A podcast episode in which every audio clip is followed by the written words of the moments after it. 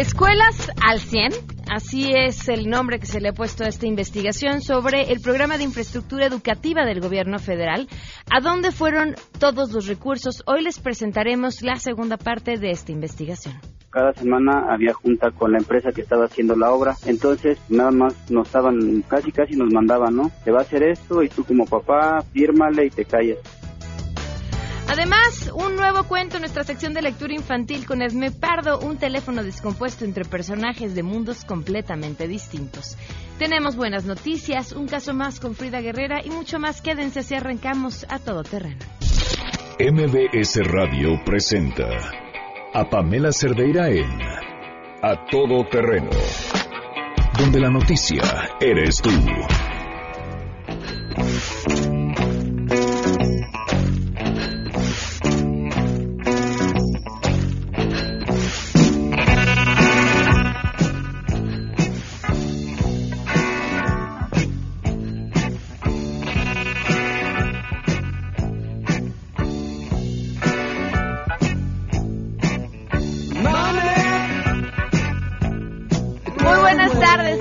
A todo terreno. Janine, ¿cómo estás? Buenas tardes.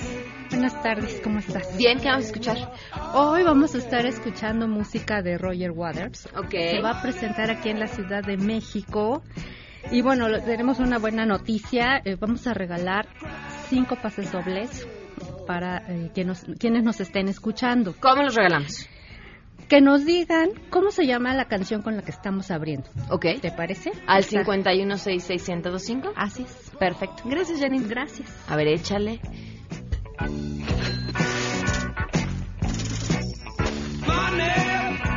Gracias por acompañarnos en este miércoles 21 de noviembre del 2018. Soy Pamela Cerdera. La invitación que se queden aquí hasta la una de la tarde. El teléfono en cabina 5166125. También para los boletos de Roger Waters. El número de WhatsApp 55 33 32 95 85. A todoterreno arroba mbs.com el correo electrónico. Y en Twitter y en Facebook y en Instagram me encuentran como Pam Cerdera. Los miércoles la pregunta que hacemos es en realidad a las personas de cada una de las entidades de este bonito país para que nos digan qué hay que ver en su lugar de origen. Y hoy el, tour nos toca por Durango. Le agradezco enormemente a Marta Leticia Casas por, por esta invitación a visitar Durango. Queremos conocer tu opinión a todo terreno Hola, ¿qué Pamela? Saludos desde Durango, estado considerado como el corazón de México, no solo por su ubicación, sino por su peculiar forma geográfica. Este se encuentra ubicado al noroeste de la capital de México, con grandes bondades que presumir. Su esencia se guarda en la majestuosidad de la sierra y qué decir del misterio que atrapa la zona del silencio y sus dos pueblos mágicos, Mavimí y Nombre de Dios, donde hay una vasta oferta de paisajes y aventura. Durango es parte importante de la revolución, es conocido como la cuna de Pancho Villa, oriundo de esta tierra donde formó la División del Norte. Fue también cuna del primer presidente de México, Guadalupe Victoria. Además es considerado tierra del cine por las múltiples cintas que protagonizó el actor norteamericano John Wayne, cuyos sets persisten a través de los años a la vista de los turistas en lo que hoy se conoce como Paseo del Viejo Oeste, ubicado en la capital del estado. Por si fuera poco, alberga también el lugar más frío de todo México, enclavado en la Sierra Madre Occidental, donde el termómetro se sitúa casi todo el año con temperaturas bajo cero, pero de todo esto nos pueden hablar mejor los propios duranguenses. Su sierra, sus cabañas, su centro histórico y su cielo hermoso que pues no en todos lados se ve. Durango tiene una diversidad de climas, de cultura muy extensa. Tenemos desierto, tenemos montaña, tenemos trópico, tenemos de todo. Sobre todo por la gastronomía, tenemos eh, eh, alimentos pues ya muy reconocidos en Durango, muy ricos. Igual son garnachas, pero son cosas que atraen a la gente como las gorditas de nombre de Dios, tenemos el mezcal de nombre de Dios también. Hay tres cosas que no se pueden perder de Durango, su centro histórico, la sierra y nombre de Dios, el recién nombrado pueblo mágico. Por supuesto que el arte del buen comer está representado en la gastronomía del estado, destacando el caldillo durangueño, originalmente hecho con carne seca de venado, las populares y deliciosas gorditas de maíz, el asado rojo y un sinfín de dulces artesanales que fácilmente se pueden encontrar en el mercado Gómez Palacio en el centro histórico histórico de la ciudad. Con todo esto y sus leyendas, como la de la monja de la catedral y el alacrán de la penitenciaría, Durango los espera con los brazos abiertos. Está solo a 12 horas de la Ciudad de México por la carretera 45. A todo terreno. Y les estaba dando una lección de cómo se baila el pasito duranguense. A ver, ¿tenemos algo de pasito duranguense por ahí, Neto? ¿Listos? Pónganse de pie. No me importa si están en el coche. eh, vamos, a, vamos a poner música. Eh, me lo enseñó mi marido, quien baila a la perfección pasito duranguense. El primer paso es como si te estuvieras haciendo pipí, así mueves las piernas, vas doblando una a una de las rodillas, como si, a ver, a, ver, Pavel, a ver si puedes seguir, si mis instrucciones son correctas, solo para saber si le estoy explicando bien al público. Pavel se niega a bailar pasito duranguense, Janet, por favor. Como así, como que te haces pipí. Luego los hombros, como diciendo no me importa, al mismo tiempo que haces como si te hicieras pipí. No dejes de hacerte pipí. y después y después cortando el pasto. Los brazos como si estuvieras cortando el pasto. Y ya, uno así de inmediato está bailando pasito duranguense. Si tienen alguna mejor recomendación que la mía para estas clases de baile radiofónicas. Ya, se acabó. Gracias. Hoy se cumplen un año con dos meses y 19 días del feminicidio de Victoria Pamela Salas Martínez. Un año, dos meses, 19 días sin justicia. que siguen las investigaciones, siguen esperando y, teniendo todavía los resultados de los este, peritajes que mandaron a analizar. A tres meses todavía están esperando los resultados de esa investigación todavía. Victoria pues nada. Fíjense, eso era hace pues un año, poco menos de un año. Llevaban tres meses de que se seguían esperando las investigaciones. Hoy vamos con un año, dos meses, diecinueve días y seguimos esperando. Vamos con la información. Saludo a mi compañera Nora Bucio.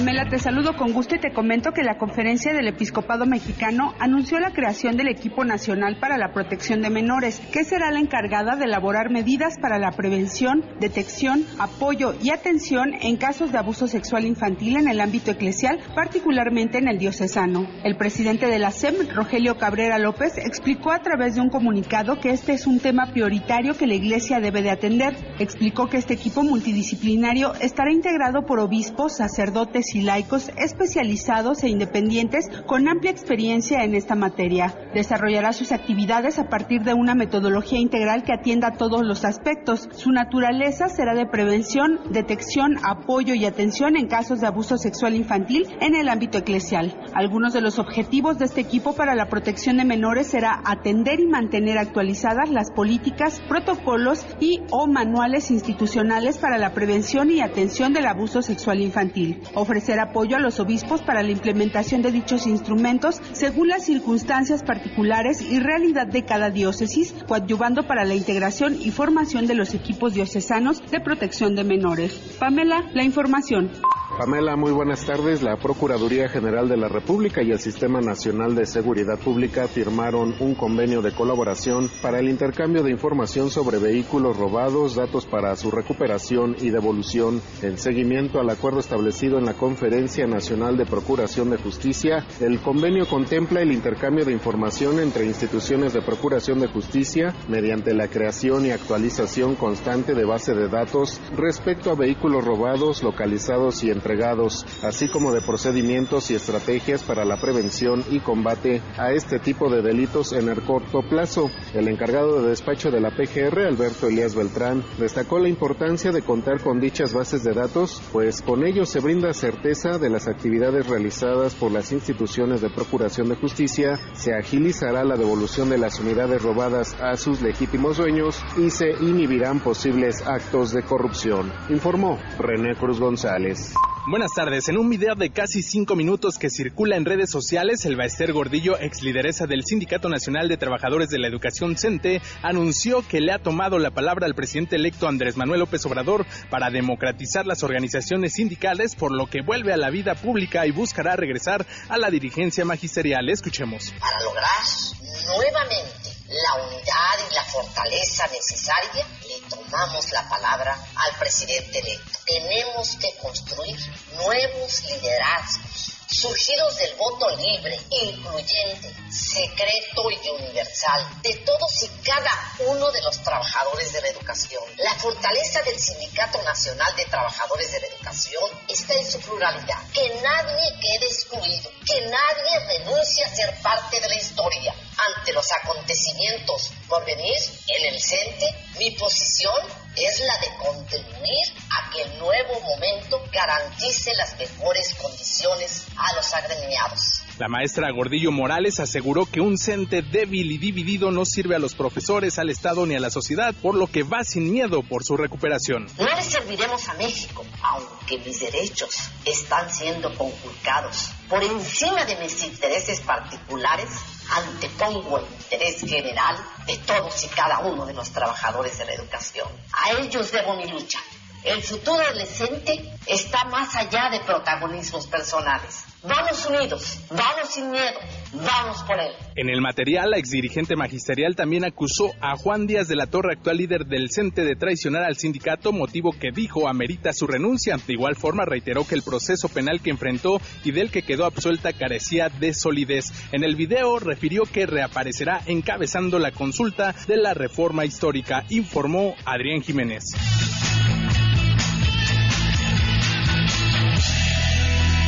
Hace mucho platicaba con alguien de cómo era impactante, cómo las mismas escaletas de los noticieros podrían prácticamente reciclarse, ¿no? Uno a veces podría agarrarla de hace siete años y pasar la misma información.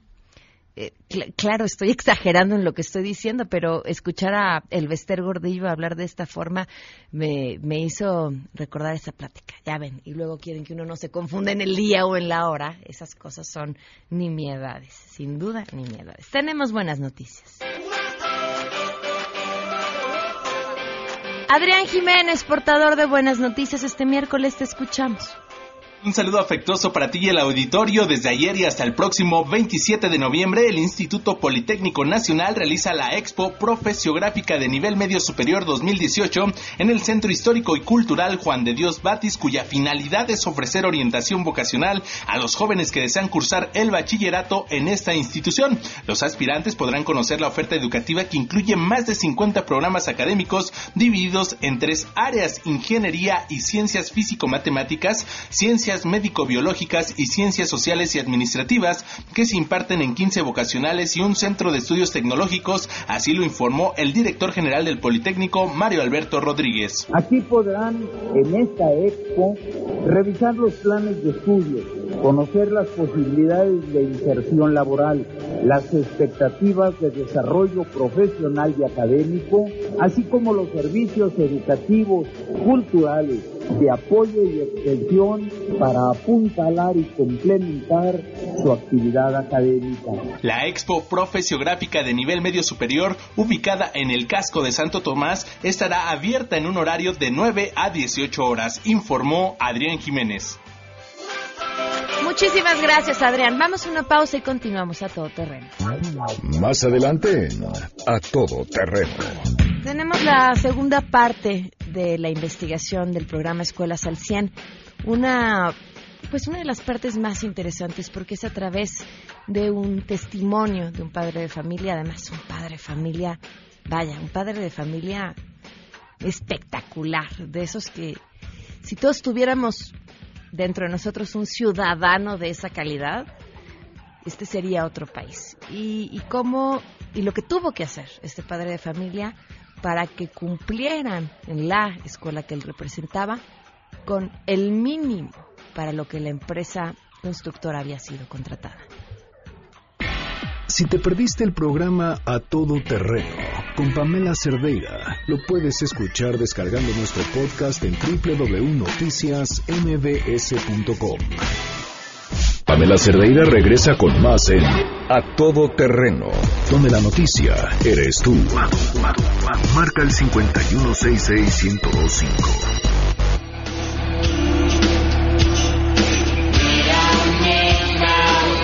Continuamos a todo terreno. Me escriben en eh, Twitter, aquí en Durango, odiamos que nos identifiquen por el pasito duranguense. Oye, no, pero hablamos de muchas otras cosas. Hablamos de su gastronomía, hablamos de los lugares para visitar.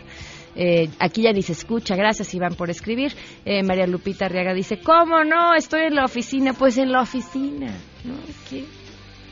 Uno tendría que tener derecho a bailar donde quiera que se encuentre. Pues, ¿qué más? ¿Qué puede pasar?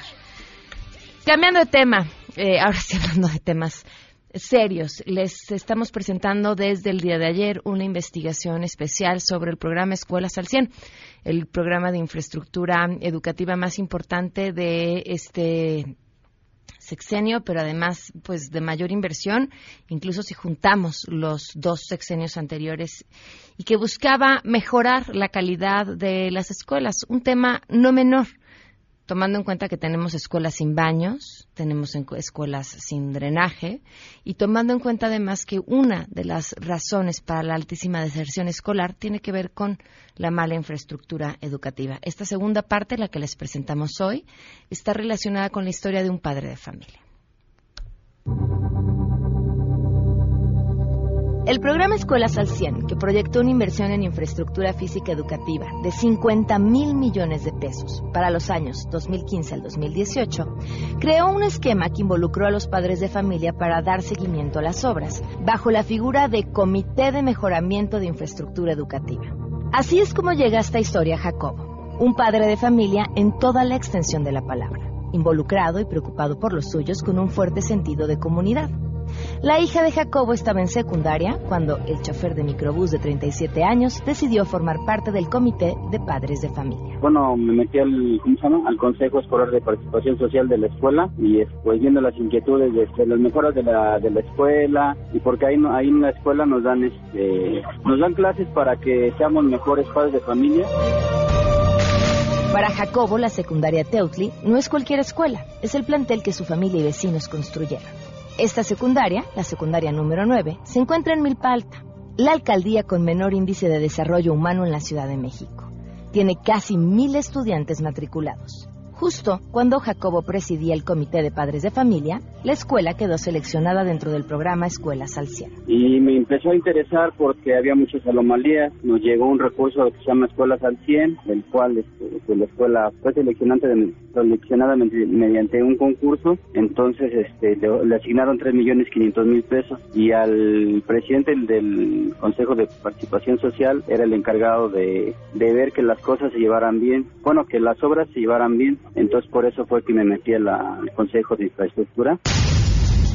A través del comité conoció al ingeniero que iba a estar a cargo de las obras de su escuela, una persona de Monterrey, recuerda Jacob.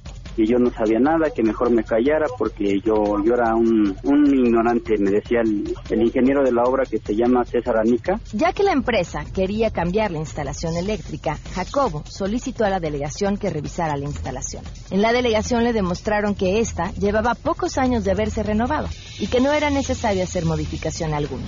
Así, se fueron sumando varias batallas para Jacobo, quien juntó firmas que presentó ante la SEP en la búsqueda de que los recursos se aplicaran correctamente. La instalación eléctrica fue la, bandera que ellos utilizaron para que se acabara el recurso. Apenas iban en una tercera parte de lo que decía el catálogo de conceptos, cuando decían que la instalación eléctrica estaba en malas condiciones y que por tal motivo ya no iban a hacer la demás obra en la escuela y que se iba a gastar todo el dinero en la instalación eléctrica. Entonces, pues yo me di la tarea de ir a investigar a la delegación y de hacer un escrito como padre de familia que si nos podían apoyar, porque la delegación es la encargada de hacer las obras en todas las escuelas. Y el delegado se puso amable y me mandó una cuadrilla de ingenieros en electricidad, porque ellos me decían, los encargados de la obra, es que tú no eres nadie, es que tú no eres este, un ingeniero en, electricidad para que me digas lo que está más. Entonces me mandan la, la cuadrilla de la delegación y me inspeccionan toda la electricidad y me dicen, dice, tenemos dos años que te acabamos de cambiar la electricidad en la secundaria, todo está nuevo. Entonces yo, yo les digo en las juntas que llevamos cada semana y este les digo, ¿saben qué? Pues con la pena, aquí se van a seguir haciendo las obras porque lo que ustedes me están diciendo que se va a gastar el dinero, pues no es cierto porque yo este les traigo si quieren al especialista y si quieren una mesa de debate, adelante le digo, porque yo no sabré, pero sí tengo atrás gente quien sabe y este y la delegación pues me vino a dar su punto de vista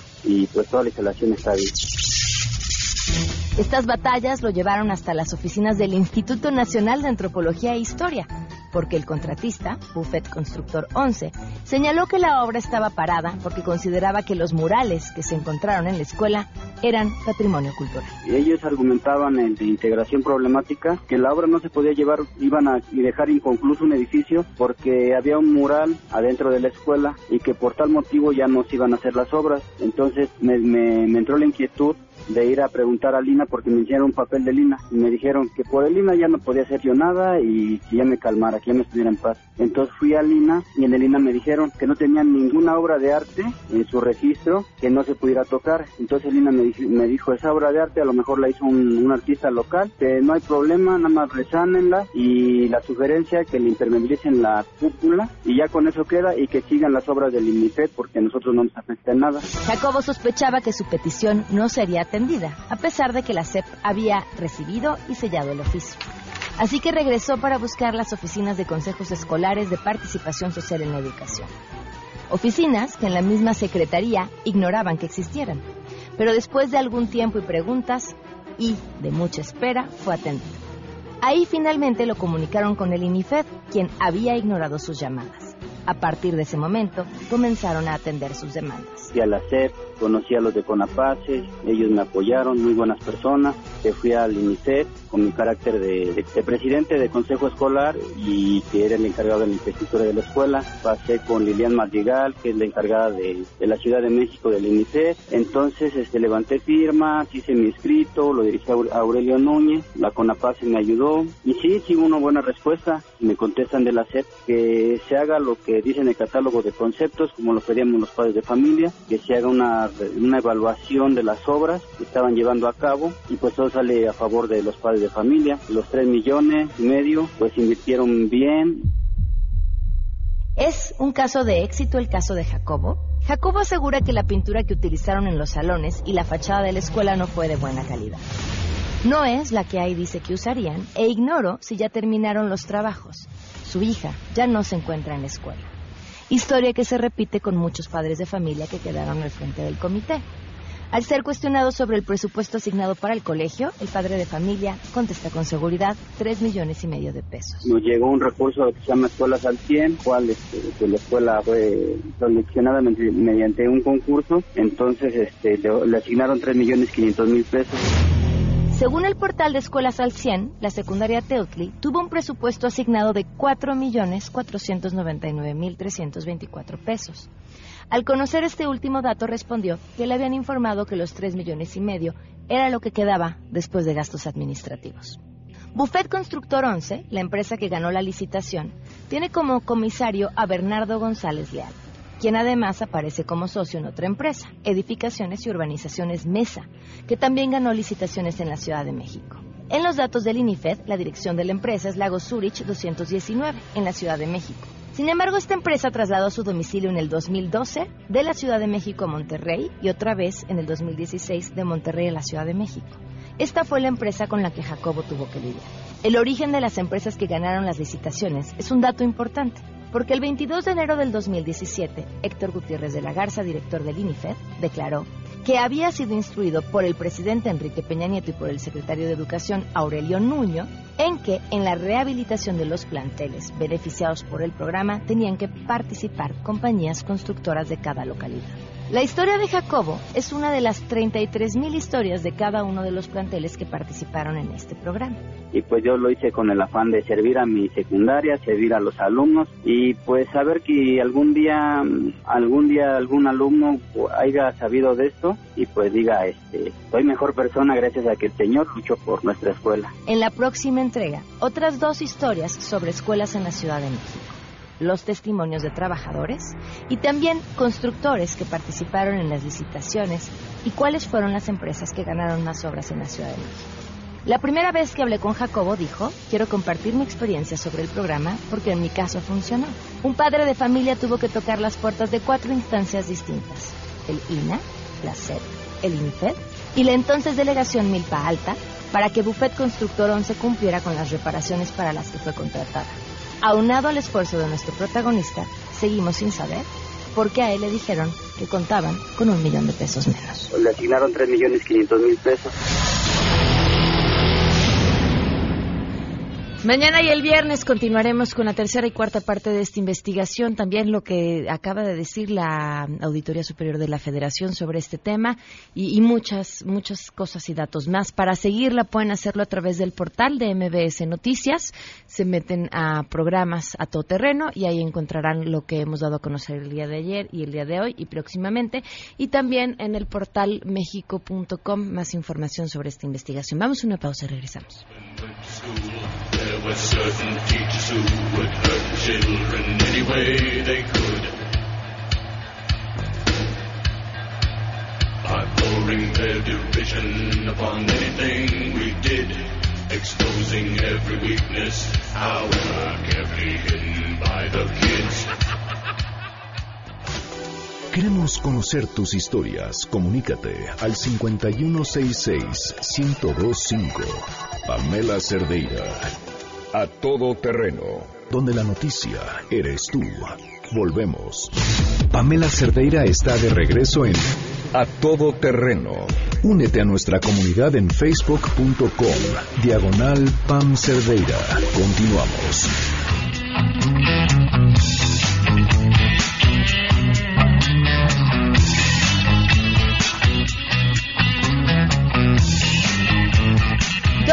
34 minutos. Me da mucho. Me da muchísimo gusto darle la bienvenida y es que me río porque además llevamos desde el corte platicando de todo, bueno, de literatura, pero no de libros, pero, pero de sí todo de lo que pero de, pero de, pero el suéter tan bonito que trae puesto, de, de lo que sea se puede platicar con Edme Pardo. Bienvenida, Edme. Pamela Cerdeira en tu vida de autora. Ah, Muchísimo mis gusto. dos días de autora. Eh, Oye, y felicidades, es el principio de una larga vida, larga Ah, vida muchas como autora. gracias, Muchas gracias. Le platicaba a Edme y se los comparto al público que eh, el sábado que fue la presentación, que por cierto muchos radioescuchas estuvieron acompañándonos, eso me dio mucho gusto, me hizo muy feliz. Eh, que, bueno, pues es entrada a un mundo al que yo no conocía, pero que sentía que gran parte del trabajo, más allá del de escribir, era como vender, y espero entiendan la referencia, como vender enciclopedias de puerta en puerta. Fíjate que estoy pensando, por ejemplo, ahorita en... Hay muchísimas maneras de ser escritor, como muchísimas maneras de ser lector, como muchísimas maneras de matar cucarachas. O sea, cada quien va a ir recibiendo la Eso suya. suena a título de un libro. Oye, es un cuento de Clarice Ah, razón. Lispector. Ah, bueno, nada más. Nada menos. Fíjate que, por ejemplo, Coetzee, nuestro premio Nobel, nunca da entrevistas. Nunca de los nunca. La duda era si ir a recibir el premio Nobel. O sea, de, de una vida tan, tan, tan este, hermética que lleva, dedicado a la escritura y a dar clases. Punto. Y se acabó. Pero claro, con una obra poderosa, con un agente editorial, ese es uno de los trucos, con un agente editorial de primera que pudo mover su obra sin necesidad de él. Idealmente los libros tienen que vivir sin necesidad del autor, los libros tienen que andar solos y los personajes tienen que andar solos. Mira, te voy a eh, poner un ejercicio que pongo en taller, te lo pongo a ti y a los radioescuchas. ¿Qué haría Caperucita Roja hoy, ahorita, en la esquina de un semáforo? ¿Qué se les ocurre? Abrir Waze o Google Maps para buscar el camino más corto para llegar a casa de su abuelita. Es claro que no necesitamos a Perro para saber que Caperucita Roja tiene un destino. Claro. La casa de la abuela. Ah, qué bonito. Con, mira, por la derecha, por la izquierda, con panecillos o con galletas integrales, ¿no? Este, orgánicas, libres de gluten, iría a casa de la abuela. Cuando un personaje vive no necesita del autor para estarlo moviendo. Eso es lo que queremos de los libros, que los libros vivan, vivan sin nosotros, que los libros tengan su propio destino. Y lograr eso es una larguísima tarea, es una larga paciencia y es confiar también, porque mira, vamos a suponer que yo ya leí tu libro y que me encanta. Entonces lo voy a recomendar a mi tía, que lo voy a ir a comprar quizá en dos semanas, quizá en tres. Y entonces, para que el libro habla su trabajo de voz en voz, que es donde más importante es, tarda entre cuatro o cinco años. Wow. Mira, yo tengo un libro que se llama, o sea, sirve como ejemplo, que se llama Espiral, que se publicó hace 20 años.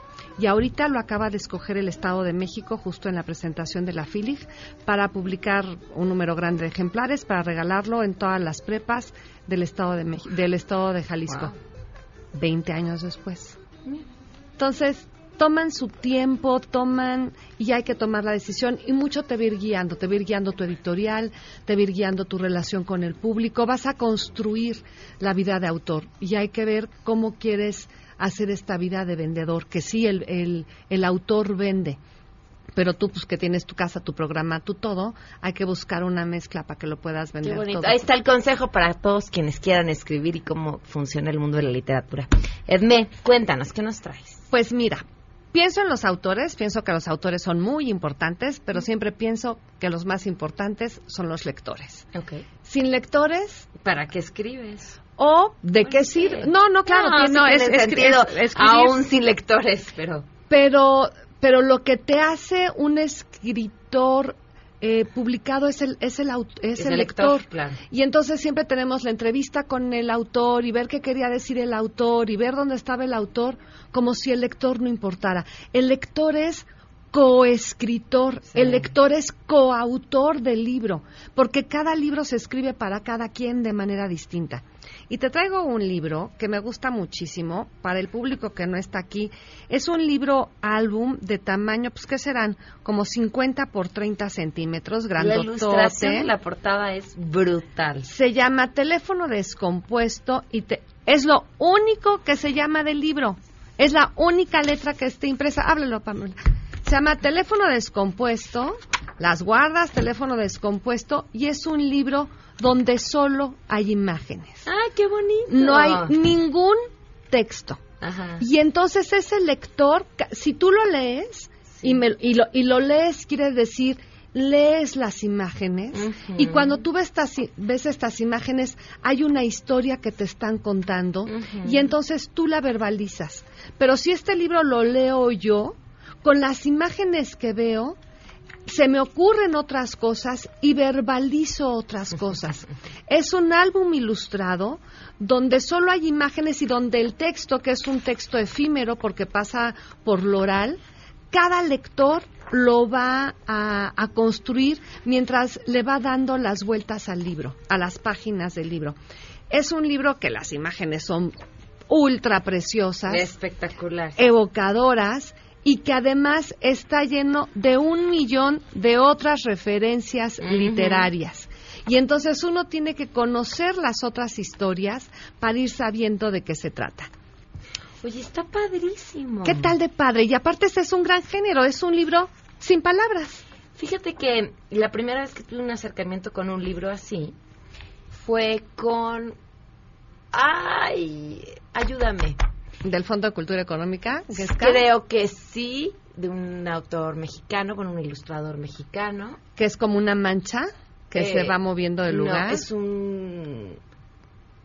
Pues, pues Monstruito. Como, como un monstruito que empieza a pintar con... Bueno, va jalando algo que cree que es un lápiz. Y no Sí, sí, Primero sí. lo regañan. ¿cómo- ¿Te acuerdas del nombre? ¿No? Este, Ay, pero ahorita Dios. tenemos el teléfono aquí junto y lo vamos Ay, a ver. lo- trucas. Trucas. Ah, Oye, yo, lo tengo muescas. punta de la muescas, lengua. no, trucas, exactamente. Trucas.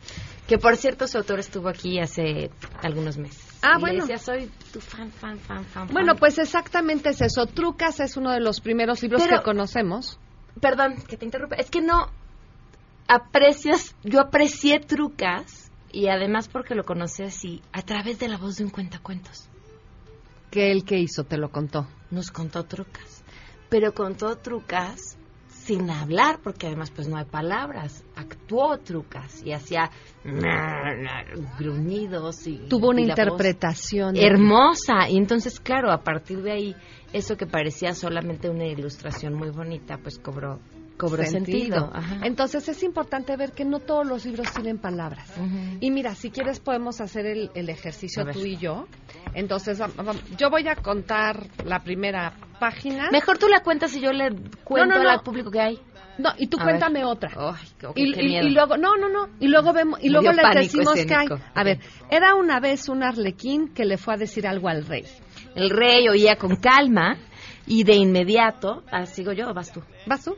pasó la palabra urgentemente a su ¿cómo se llama esto? es un Soldado, el que tiene la armadura. sí, así. Ok. a su un- soldado más valiente Lo único que hemos visto es un arlequín que se tapa la boca con la mano en señal de pasar la voz, un rey que escucha, el rey que escucha luego pasa la voz y lo, y lo escucha un caballero de armadura. Son cuatro imágenes y con estas cuatro imágenes cada una puede ir inventando qué crees que le haya dicho el arlequín al rey, qué fue tan importante que se lo tuvo que ir a decir a su caballero. Y lo que tú digas es correcto y lo que yo diga es correcto. Es correcto. Y el caballero un buzo. ¿Y por qué un caballero le habrá ido a decir al buzo? Porque es otro hombre de armadura. Un hombre de armadura que va sobre la tierra y un hombre de armadura que va abajo del mar.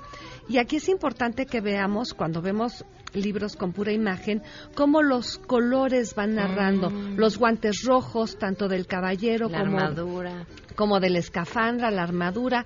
Y el de la armadura, el hombre de la armadura, el buzo con la escafandra, le cuenta la historia a un pirata. Y aquí, ¿Y a quién le podrá contar la historia un pirata? El pirata, pues a su perico. Claramente. ¿Y el perico a quién se la cuenta? El perico se la puede contar, en este caso, a un jefe indio. De, de las tribus de Brasil, con el que se hicieron las plumas de su penacho. Oye, ¿cómo? Ok, estamos haciendo este ejercicio. Supongamos que cualquiera que nos está escuchando lo compra y quiere compartir este libro con sus hijos. ¿Cuál es el proceso? Cuéntame. Inventa la historia, la inventan Deja, Dejas que el hijo te la cuente. La mejor manera de hacer que otro lea, si ese fuera nuestro objetivo, es que lea. La mejor manera de escribir es escribiendo, la mejor manera de leer es leyendo. Y no esta cosa de yo te traigo el cuento, yo te voy a contar el cuento, hijito, tú siéntate porque yo las traigo. Yo soy la mamá y yo las traigo. Aquí es, oye, aquí este libro, tú cuéntame la historia. Y escuchar cómo él puede leer las imágenes de este libro y darles voz y darles palabra y narrar una historia que tenga sentido para él. Aquí lo más impresionante es que este teléfono descompuesto, todos los personajes siempre tienen el gesto del teléfono descompuesto. Este el buzo le cuenta al perico, el perico le cuenta al rey este, de la selva brasileña, el rey de la selva brasileña le cuenta al explorador, el explorador a la excéntrica millonaria, la excéntrica millonaria probablemente a su mamá, que es una viejita, y esa abuelita a quién le cuenta?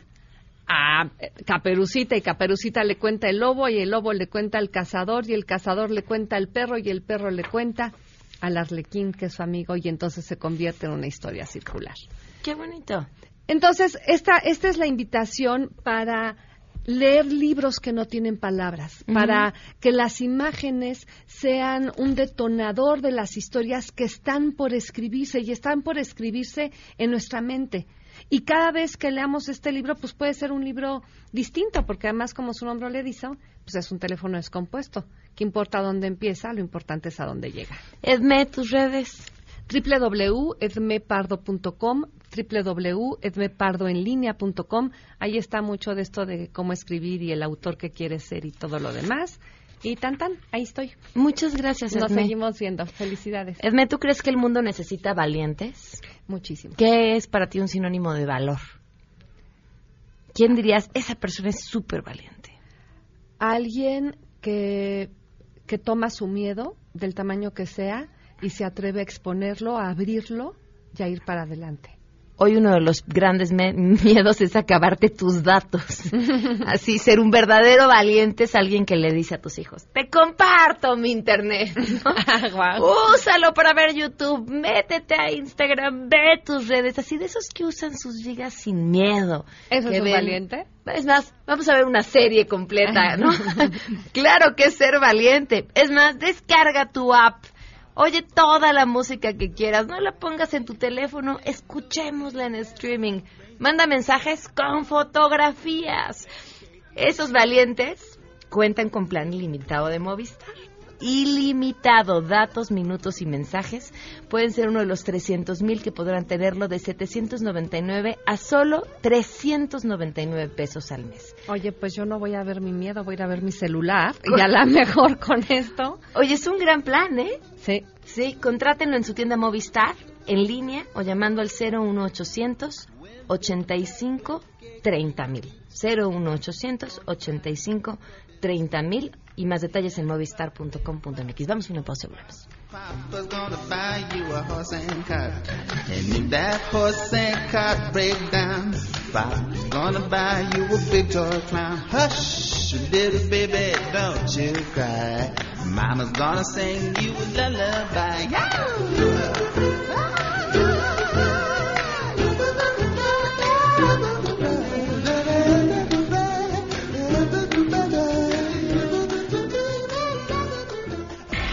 Si te perdiste el programa A Todo Terreno con Pamela Cerdeira, lo puedes escuchar descargando nuestro podcast en www.noticiasmbs.com.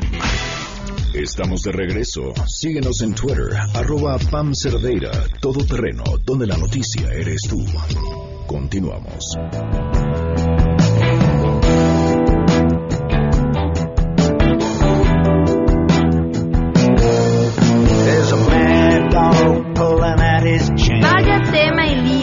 Que se ha armado con el nuevo logo de la Ciudad de México. De entrada, que desde que se anunció que se utilizaría un concurso y a mí no me ha quedado claro, y, e insisto porque lo he preguntado, si se trataba simplemente del logo de la administración o incluiría también esta identidad que se ha vuelto parte de la identidad de la Ciudad de México, porque podrían ser dos cosas distintas o podría ser la misma de entrada, si se tratara de la misma, pues la crítica a un logo que ya tiene cierto reconocimiento y cierta inversión, si se tratara de cosas distintas, bueno, pues lo mismo, ¿no? Porque esta intención de identificar una administración y luego otra y otra y otra a través de una imagen distinta.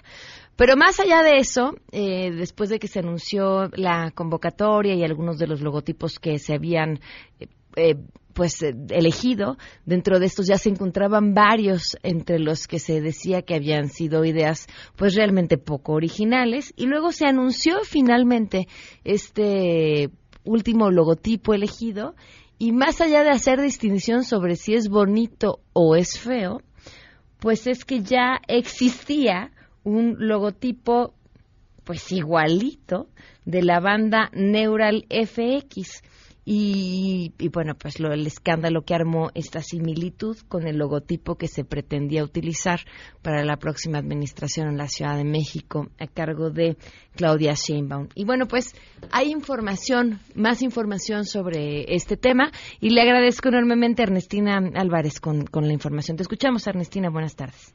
Así es, Pamela, buenas tardes para ti, para el auditorio, pues a pesar de que el Instituto Mexicano de la Propiedad Industrial aseguró que hasta la mañana de este miércoles no se ha presentado denuncia o solicitud sobre el registro del logotipo de la banda de metal Neural FX y su solicitud con la de la imagen institucional del gobierno de la Ciudad de México.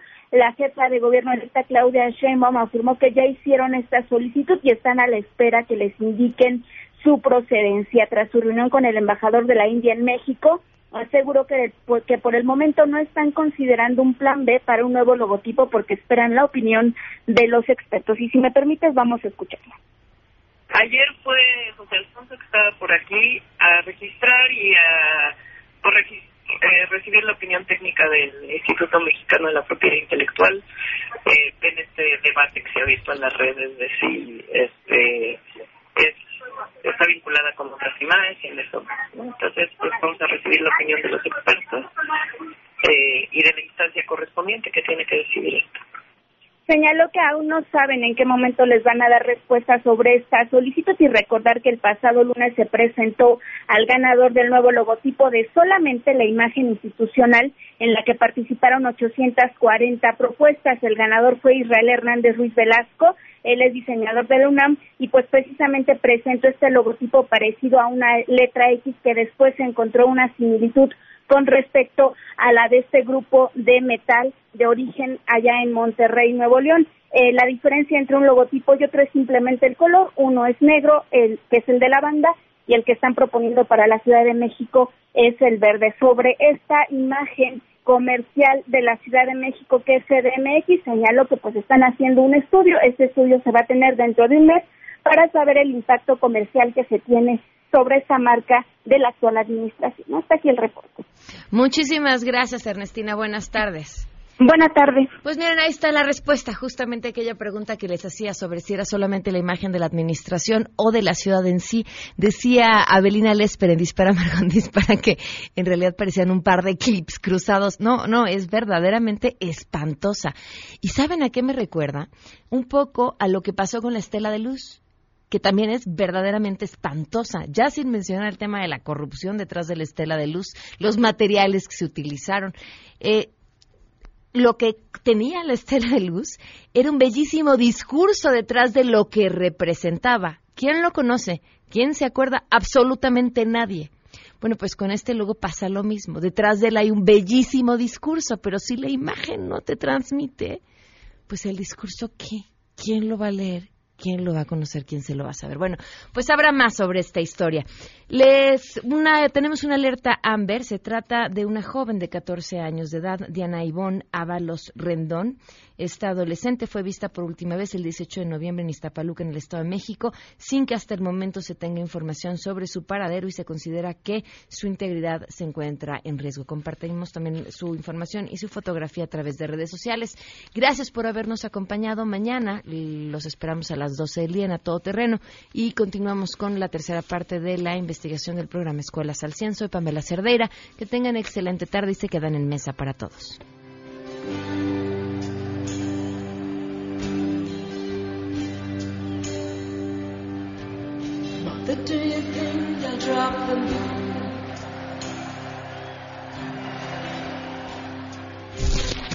MBS Radio presentó a Pamela Cerdeira en A Todo Terreno.